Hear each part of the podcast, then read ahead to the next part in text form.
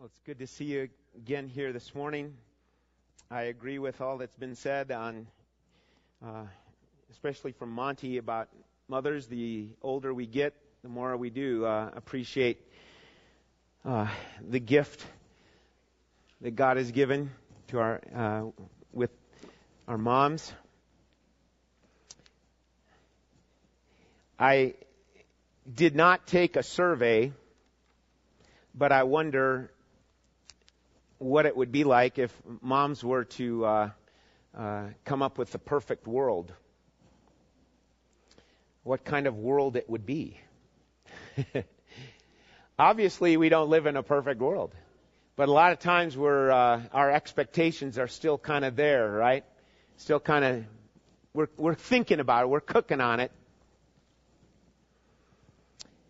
Over the last uh, six years, I've uh, come to realize, my wife and I, come to realize that uh, part of that perfect world would see lots and lots of babies. Uh, but at this point, it's lots and lots of grand babies, right? Dooleys and parishes. Amen. Yep. Our uh, our understanding of um, you know how God has blessed us, it, it is. It's a wonderful thing.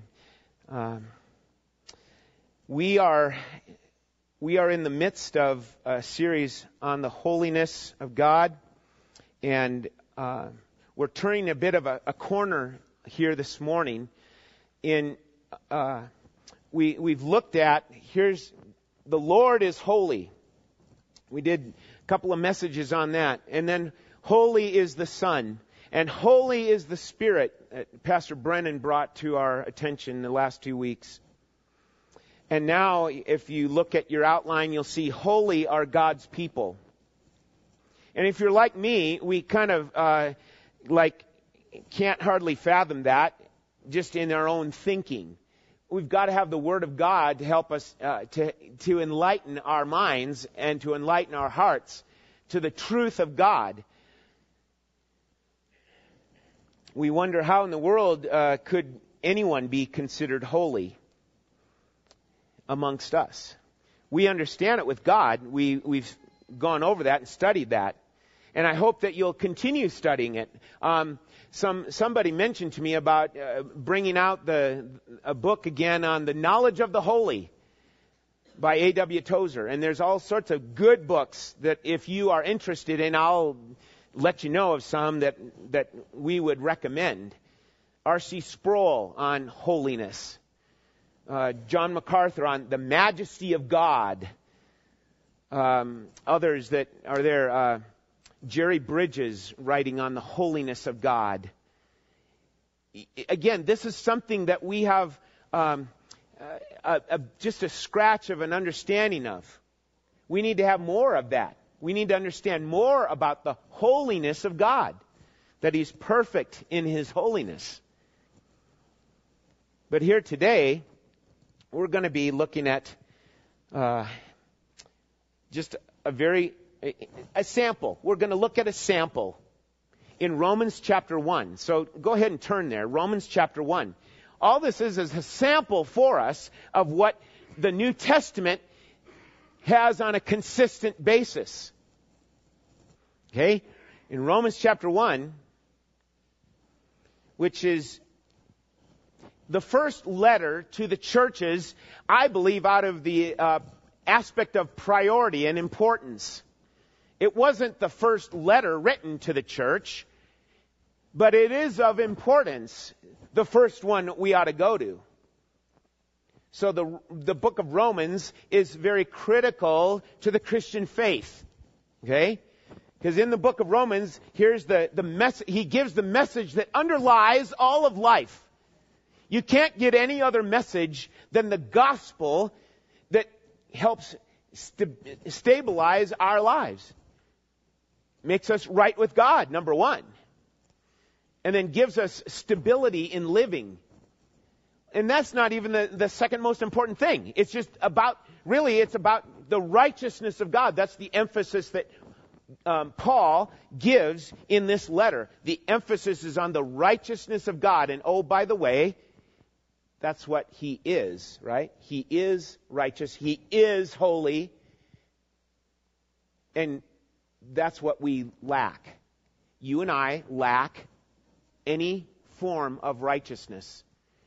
We, we can have our own level of righteousness, but that doesn't make it with God. All have sinned and what? Fallen short of the glory of God. The, the glory of God, the righteousness of God, and the holiness of God are all uh, interrelated. What's going to give God glory throughout eternity? His righteousness and holiness. And the fact that Christ went and died on the cross. That's what's going to give God glory throughout all of eternity. And you and I need to start um, taking that in more and more, absorbing it in our minds. Here's and what's at the core of that? The gospel of Jesus Christ. It's surprising the number of Christians, and I, I, I know I'm kind of throwing out a blanket statement here, but the number of Christians that just struggle in in things of, that are really asked in relation to what the Bible says is, is basic stuff, basic stuff, and we struggle with it. Why? Because we don't have our feet and our lives and our very our very the core of our being grounded in the gospel. The gospel is that effective. The gospel of Jesus Christ is that effective, and that's what we want to understand. Um, so in Romans, it's because God is holy, He is righteous, and that's the very characteristic that you and I lack. So that's why here comes the gospel, God providing the answer, the remedy to our problem. And thus, as you look at the introduction in your outline, you can see the result is the standing of the true believer. If you've come to faith in Christ, you have a position, you have a standing before God. And Ephesians 1 tells it, it's holy and blameless. Holy and blameless. And uh, all too often we don't let that sink in. You know, we, we, um, we compare ourselves with other people and we never quite, what? We never quite match up. We're always missing out. Oh, I'm not, I'm not good enough. I'm this and that. But we're looking at the wrong uh, object we need to look at God. We need to look at His Word and gain our bearings by looking at Him. And what has He done? When you place faith in Christ, you haven't necessarily felt that you've been placed in a position of holiness, but you have been. It's not because of you, it's because of, hmm, going to church every Sunday. I, I try to go to church every Sunday. No. It's not based on that. It's based on Christ, on what He accomplished. Okay? I've said it time and time again. He cried out from the cross, It is finished. And He perfected the work. Therefore, when you have put faith in Christ, you stand what? Really good, really good standing with Him? Tell me no. Thank you. You stand in perfect standing with Him. Now, here's the problem. We, we run with that and we say, hey, that's great. That's really neat. I like that idea. I, I stand, you know, holy and blameless before God. Without spot, without wrinkle. Don't get going too far off there, okay? Because next week, not this week, but next week, we're going to talk about our memory verse. You remember our memory verse? Are you memorizing our memory verse? Beloved, right? Let us. Cleanse ourselves from every defilement of the flesh and spirit, perfecting holiness, thank you, in the fear of God. See, and if we aren't working at memorizing things like that, we're going to keep struggling with the issue of our side of the deal, our responsibility. We'll call it that. Our responsibility. Your responsibility is to walk in holiness. Well, today we're going to talk more about the position that we have. Not so much the practice, but the, here's the position that we have. Okay? So, in Romans 1, starting at verse 6. It says, he, he's addressing the, the believers here, and he says, Among whom you also are the called of Jesus Christ. To all who are beloved of God in Rome, called as saints, grace to you and peace from God our Father and the Lord Jesus Christ. This is a very familiar type of greeting. That's why I say this is like a sample. Every, just about every New Testament letter has a similar greeting in it. Okay? It's in here in Romans, it's in 1st and 2nd Corinthians, it's in Ephesians, Philippians, Colossians, it's in 1st and 2nd Thessalonians, it's in Philemon, it's in Hebrews, it's in Jude. Is that enough evidence? There's, uh, you know, and, eh, but it's, we say, oh, it's just a greeting. But we're going to find out it's more than a greeting, okay? So, but number one, as you follow in your outline, it's a matter of that we believers, true believers, are called to belong to Jesus. Now, it's a matter of here's the call. It was not your idea, it was God's call for you to come to Christ. Um, some believe that, hey, everyone's called, right? That's the invitation of the gospel. Everyone's, everyone's to come. If you have not yet come to Christ, to, to come to faith in Christ, it hasn't taken effect in your life. But the call is there. The call's there. It's always been there to come to faith in Christ. That's how you get right with God. Okay? And when someone does, let's, okay, so so and so has put faith in Christ, now that call has become what? Effective. It's an effective call. Alright? If you've put faith in Christ, you've been Called. You, you, you have been called, and this is another subject for another time, but the whole thing of um, predestination and election. This is what God has done. He has elected some. We don't understand that fully. And this is when you respond to faith in Christ, you are now, we could say, you belong to Him. Okay?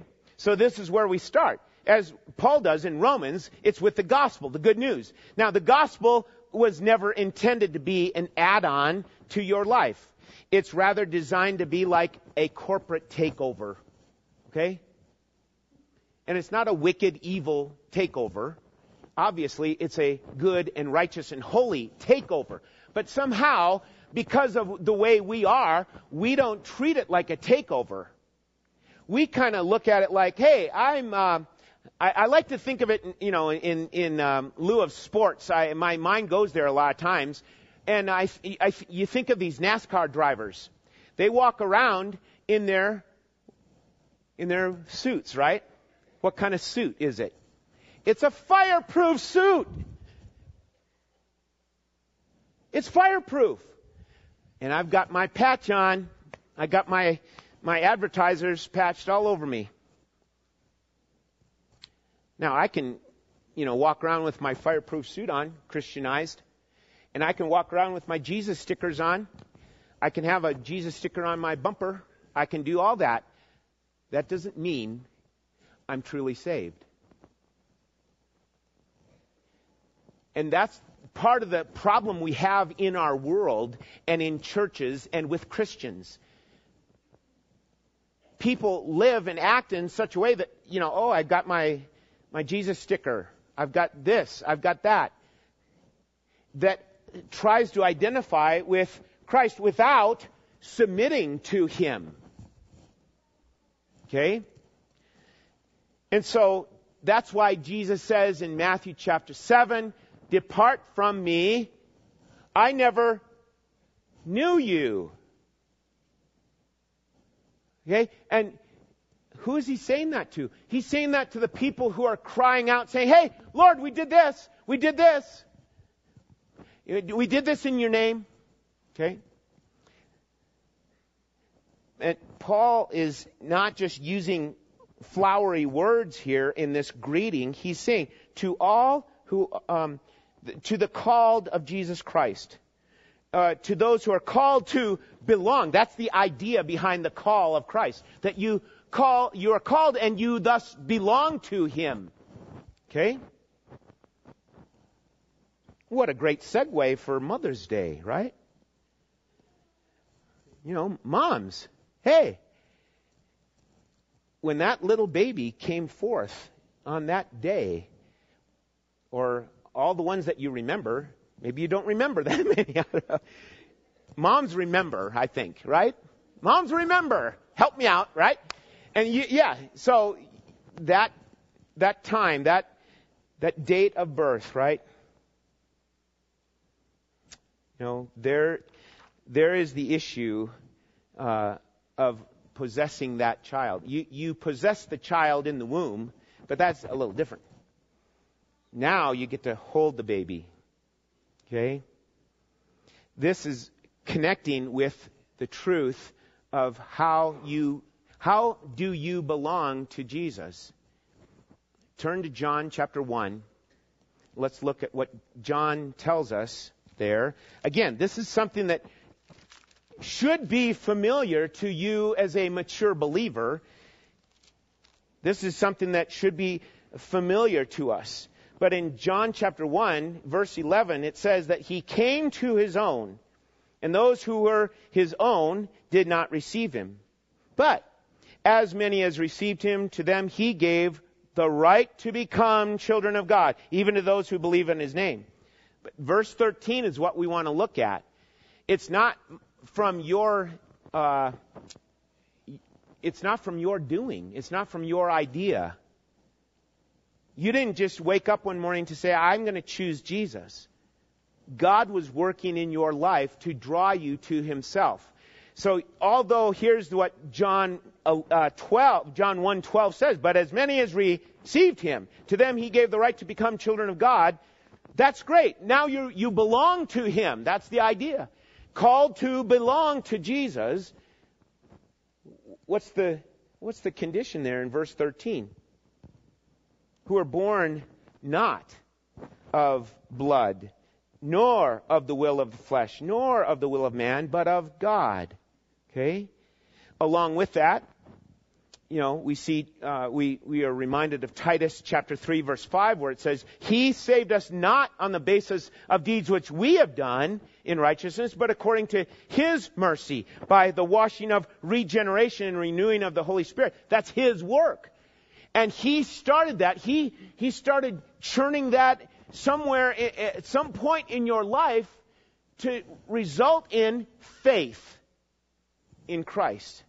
He started the work. It's His doing. Okay? So, just like when that baby is born, little Johnny, little Susie is yours to hold and embrace. It's your child. You, you don't mistake it for someone else. It, that's my child. I don't look at some other child and say, oh, that's my, no. That's my child here's that issue of possession, that issue of belonging. The belonging factor starts up real early in the baby's life, doesn't it? Baby knows after coming out and getting the stuff wiped off and all, and here, and now here's eye contact, here's connection, here's the feeding, here's the changing of the diapers, all that. There's a sense of belonging that continues to what? Build in your life. It's family. Is that what's happening spiritually in your life? Is that sense of belonging building? Or is it diminishing? What's going on? Okay? So, I, I think, you know, my earliest, I, I was trying to think of this, you know, my mom passed away a few years ago, but I, I thought, what's the earliest remembrance I have? related to this idea of belonging. And my earliest remembrance was being in the front seat, driving somewhere. I guess we were driving home. But I, I remember the picture of my mom holding a bundle called Gail, my sister. And not in a car seat. Shame on us, right? Back in the back in the early, uh, mid 50s, late 50s, my sister was born. I, I remember that. That was cool. Does anyone, you know, you, you, you can connect with that, right? Then the other thing that I remember, er, early remembrances, when I got lost in the grocery store. I was 14 years old. No, I'm just kidding. no, I was, I, I can't remember how old I was, but I, you know what I remember was, I'm lost. No, I can't find mom. And there's a, there's now a separation thing. No, uh, whoop, whoop, whoop, I can't, where is she? I was scared. I remember that. I don't know how old I was. I wasn't 14. I was like, I don't know. I was walking around. So, the, these things of belonging, that's, that's the idea behind this, this greeting that Paul gives us about belonging to Jesus Christ. We want to take what we like and what we're familiar with about family, and we want to remember here's the way that God wants it to be about you belonging to who? Him. That sense of strength that's there because of Him. Okay? And remember, we need to remember, it was by His calling us, His wooing us, His convicting us of sin, and, and pointing us to the cross of Jesus. Okay? So it's all His sovereign work. And it leads to point number two. That in this greeting, we're called the beloved of God. The beloved of God. God does not love you due to what he sees in you. Okay? It's not based on how, you know, you're really a pretty good guy or really pretty good girl. No. It's based on what? On him. His love, it's all based on who he is. He doesn't you know, it's not based on what he sees in us because really, apart from Christ, what does he see in us? Wickedness, sinfulness, a depravity, a total inability to do anything that pleases him. So that's why it's important that we preach Christ, that we preach the gospel so that people will get right with God in a, in a way that brings about a right standing with God and then a right walk with God. Okay? Listen to 1 John chapter 4. Listen, it's 1 John 4, 9 and 10. In this, the love of God was made manifest among us, that God sent His only Son into the world so that we might live through Him. In this is love. Not that we loved God, right? We all, we all are familiar with that. We didn't first love God. He loved us. And He sent His Son to be the propitiation for our sins. We've talked about that word propitiation, where Christ steps in and absorbs the, the wrath of God to take away punishment from the repentant, contrite believer or sinning person that puts faith in Christ. Does that make, we got that. We need to have that. Okay? So it's not just, I, I know we all love the, the nursery kind of song, Jesus loves me, this I know, for the Bible tells me so. That's true. But we need to understand deeper than that, that He loved me because of who He is and how great He is. And that this love was secured at a great, immeasurable unfathomable, incomparable cost.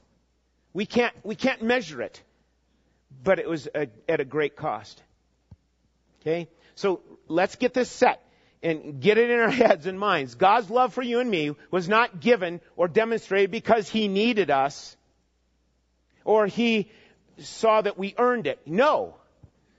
It wasn't because we were attractive to Him in some way. Like we'd make His family look better.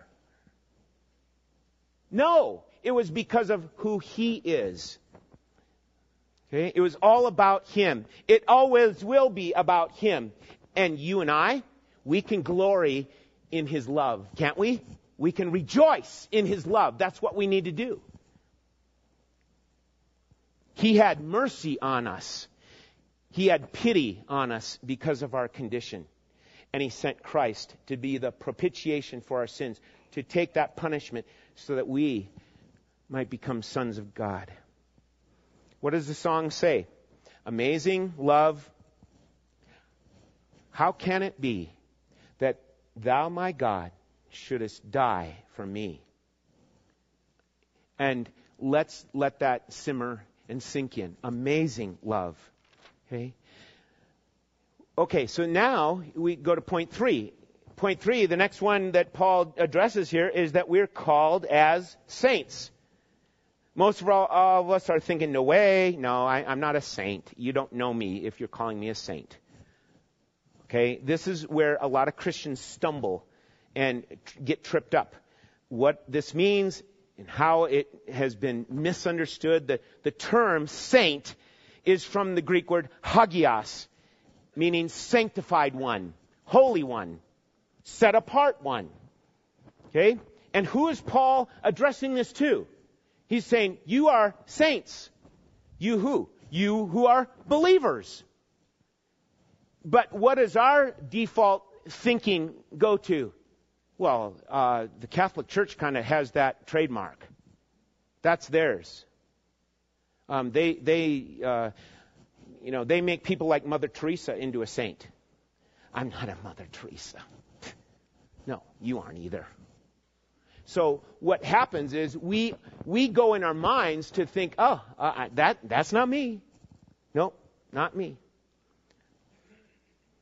You know, the the Catholic Church would never consider me a saint. I mean, especially I was born on Reformation Sunday.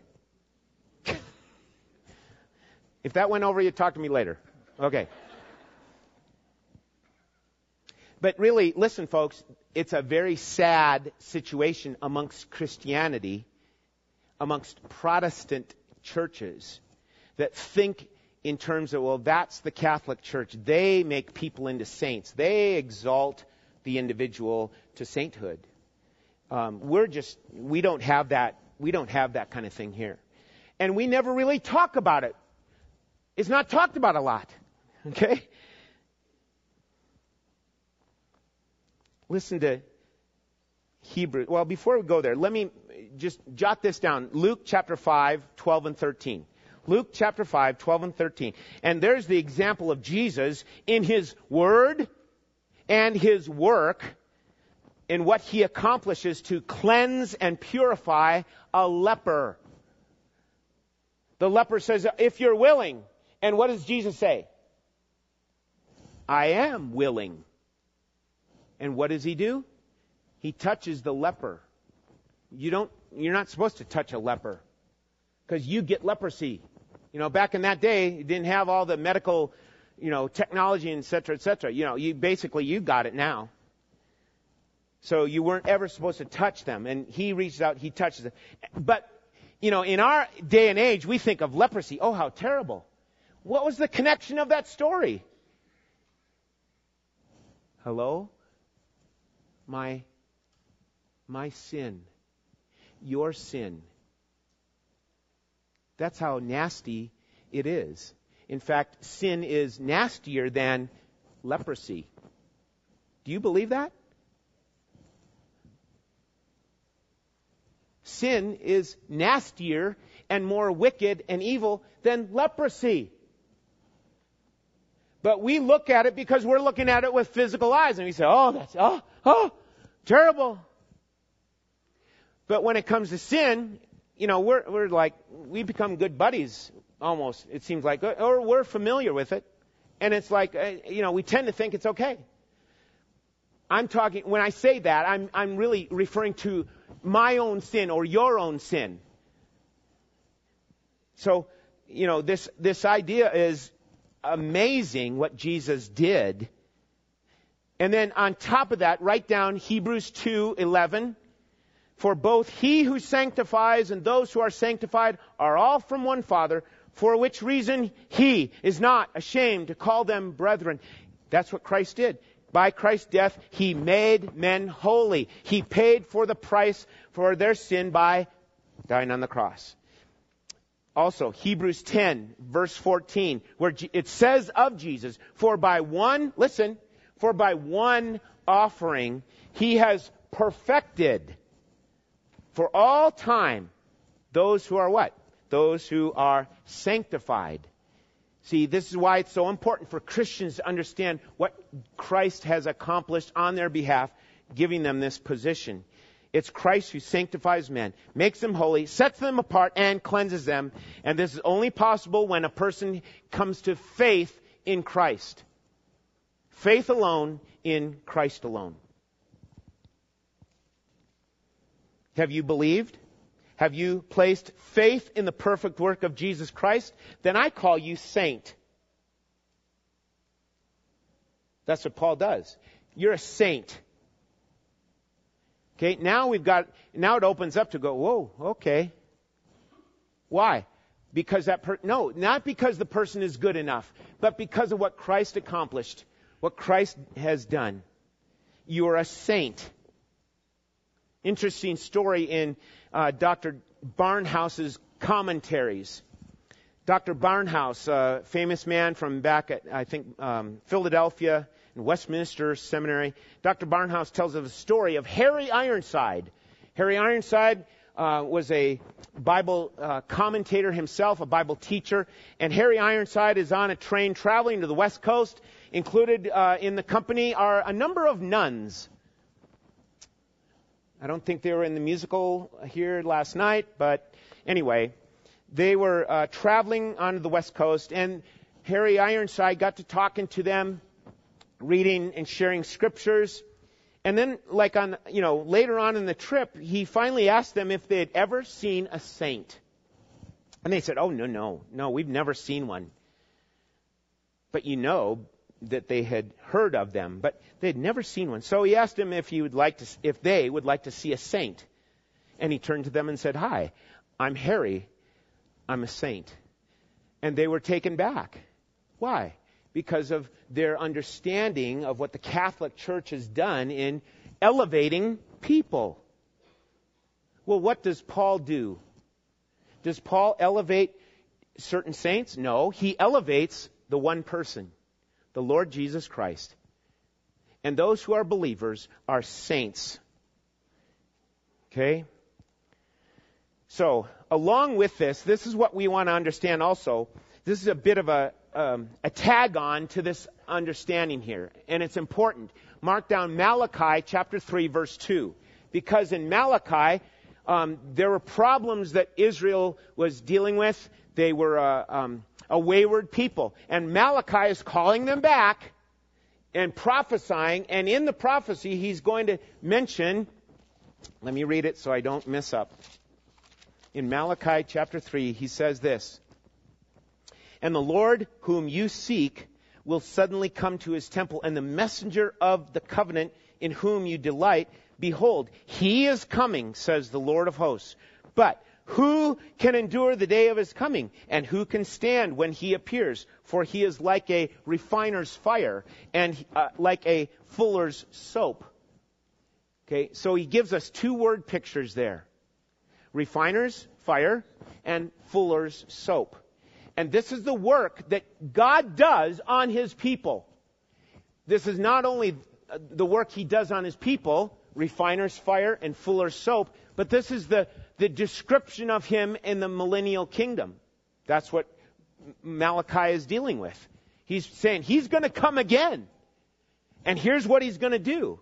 And what's behind the word pictures of refiner's fire and fuller's soap? He's going to heat it up. Listen, Christian, he's going to heat things up. Why? To get the dross. We, we, most of us know this idea this picture to get the dross to come to the surface and move the dross out of the way to have what left? Pure gold, pure silver, pure something. And the, and the fuller's soap? That was pretty harsh soap. They rubbed it in and then they beat the, the fabric. They beat it to get the stains out. And that's the idea behind the fuller's soap. Two very important word pictures. Is that still happening in our lives today? Yeah. Yes, it is. Why? Because God wants His children to what? walk in holiness. Turn to Hebrews chapter 12. Hebrews chapter 12.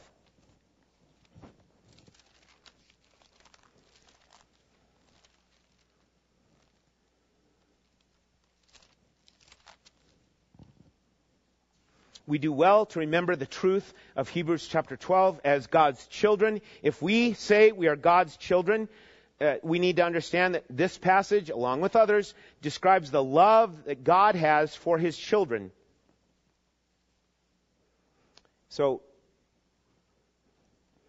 not only does is there a holy standing, a holy position before God because of Jesus, he uses the Word of God to bring about holiness. He, he allows trials, difficulties, and suffering to develop this, to develop the reality.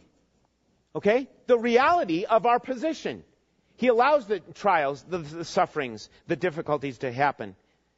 Hebrews chapter 12 talks about it. Okay? It's about discipline. Verse 7, it is for discipline that you endure. God deals with you as with sons. For what son is there whom his father does not discipline? If you are without discipline, of which all have become partakers, then you are illegitimate children and not sons. You, there's no belonging there.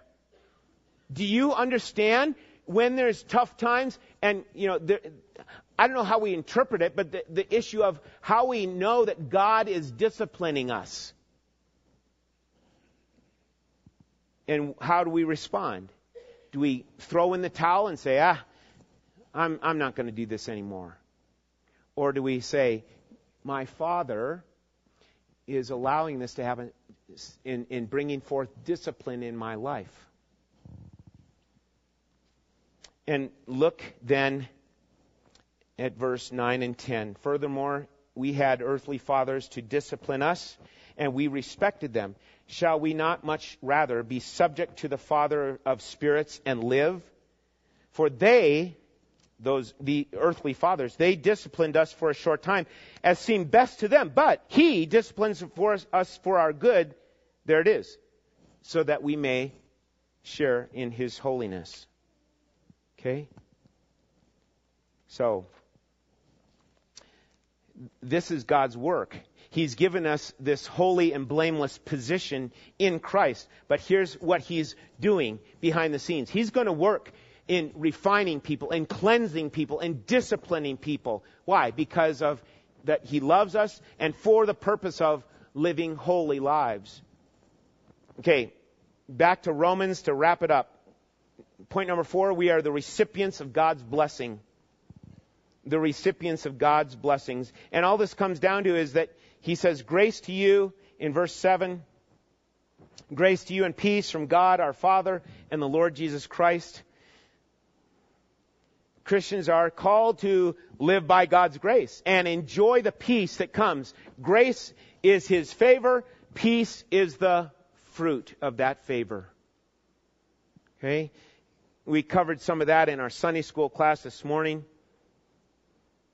May we, as God's children, demonstrate this today that I'm, I'm depending on, relying on His grace. I want to do that in, a, in an abiding way, not in a week to week way, but in an abiding way. It's about His grace in my life. Saints, living by His grace. Now, when we face a new week, here's a new week coming a new day tomorrow. It's so helpful for you and I, if we're believers, to identify ourselves in this way. I identify myself as a child of God. I like that picture. Sometimes I don't identify myself as a saint. Why? Well, that's a bit harder to swallow. But what am I, if I think that way, what am I basing my thoughts on? I'm basing my thoughts on more about me than about Him. So we turn our thoughts, take the new day, and respond by saying, you know what? God has made me his child. I am a saint. I am a, I am a light of the world because of he is the light of the world. Simply put, it's God's God's doing. You are a saint. That is our standing. That is our position. So, as uh, uh, John Piper had entitled one of his conferences, "Act, act out the miracle." Is life a miracle? Earlier this week, I saw the Beeheimers, uh, um, the pictures of the new little, the new little one. Okay. Yes, Stephanie is pregnant. If you hadn't heard, okay, there, I let it out. Don't know. I think people knew. Anyway, I got to see pictures. That's a miracle. To see in the, the detail of the picture, and there's the, the little tiny guy's spine. It's amazing. That's a miracle. But we're talking physical. It's still a miracle, but let's, if we're saying we're Christians, guess what? There's a spiritual miracle to live out. And that is, God is holy, and He has allowed His children to be called saints. Let's understand our position in Him and live accordingly. And then next week we'll come back together and talk more about our responsibility in it. No, it's not going to be really fun to deal with that. But you know what? It's what's best. It's what's best. Let's pray. Thank you, Lord, for our time in your word. Thank you that your word is powerful, sharper than any two-edged sword. Lord, uh, we pray that there'd be people here would, that would come to faith in Christ, that would submit and admit their sin and their need for you, and call out to you in faith. God, do your great work. You're the Savior. You're the Lord. Uh, Holy Spirit, you're the one that brings conviction of sin and conviction of righteousness. We pray for you to do this great work. Uh, Lord, use us this week for your glory. Help us to rely on you, to walk with you, to draw near to you. We praise you that you are the perfect Holy One, and we lift you up. Thank you for our time again. We pray in Christ's name. Amen. And uh, shall we, men, will you join me in just saying Happy Mother's Day? Ready? Happy Mother's Day. All right.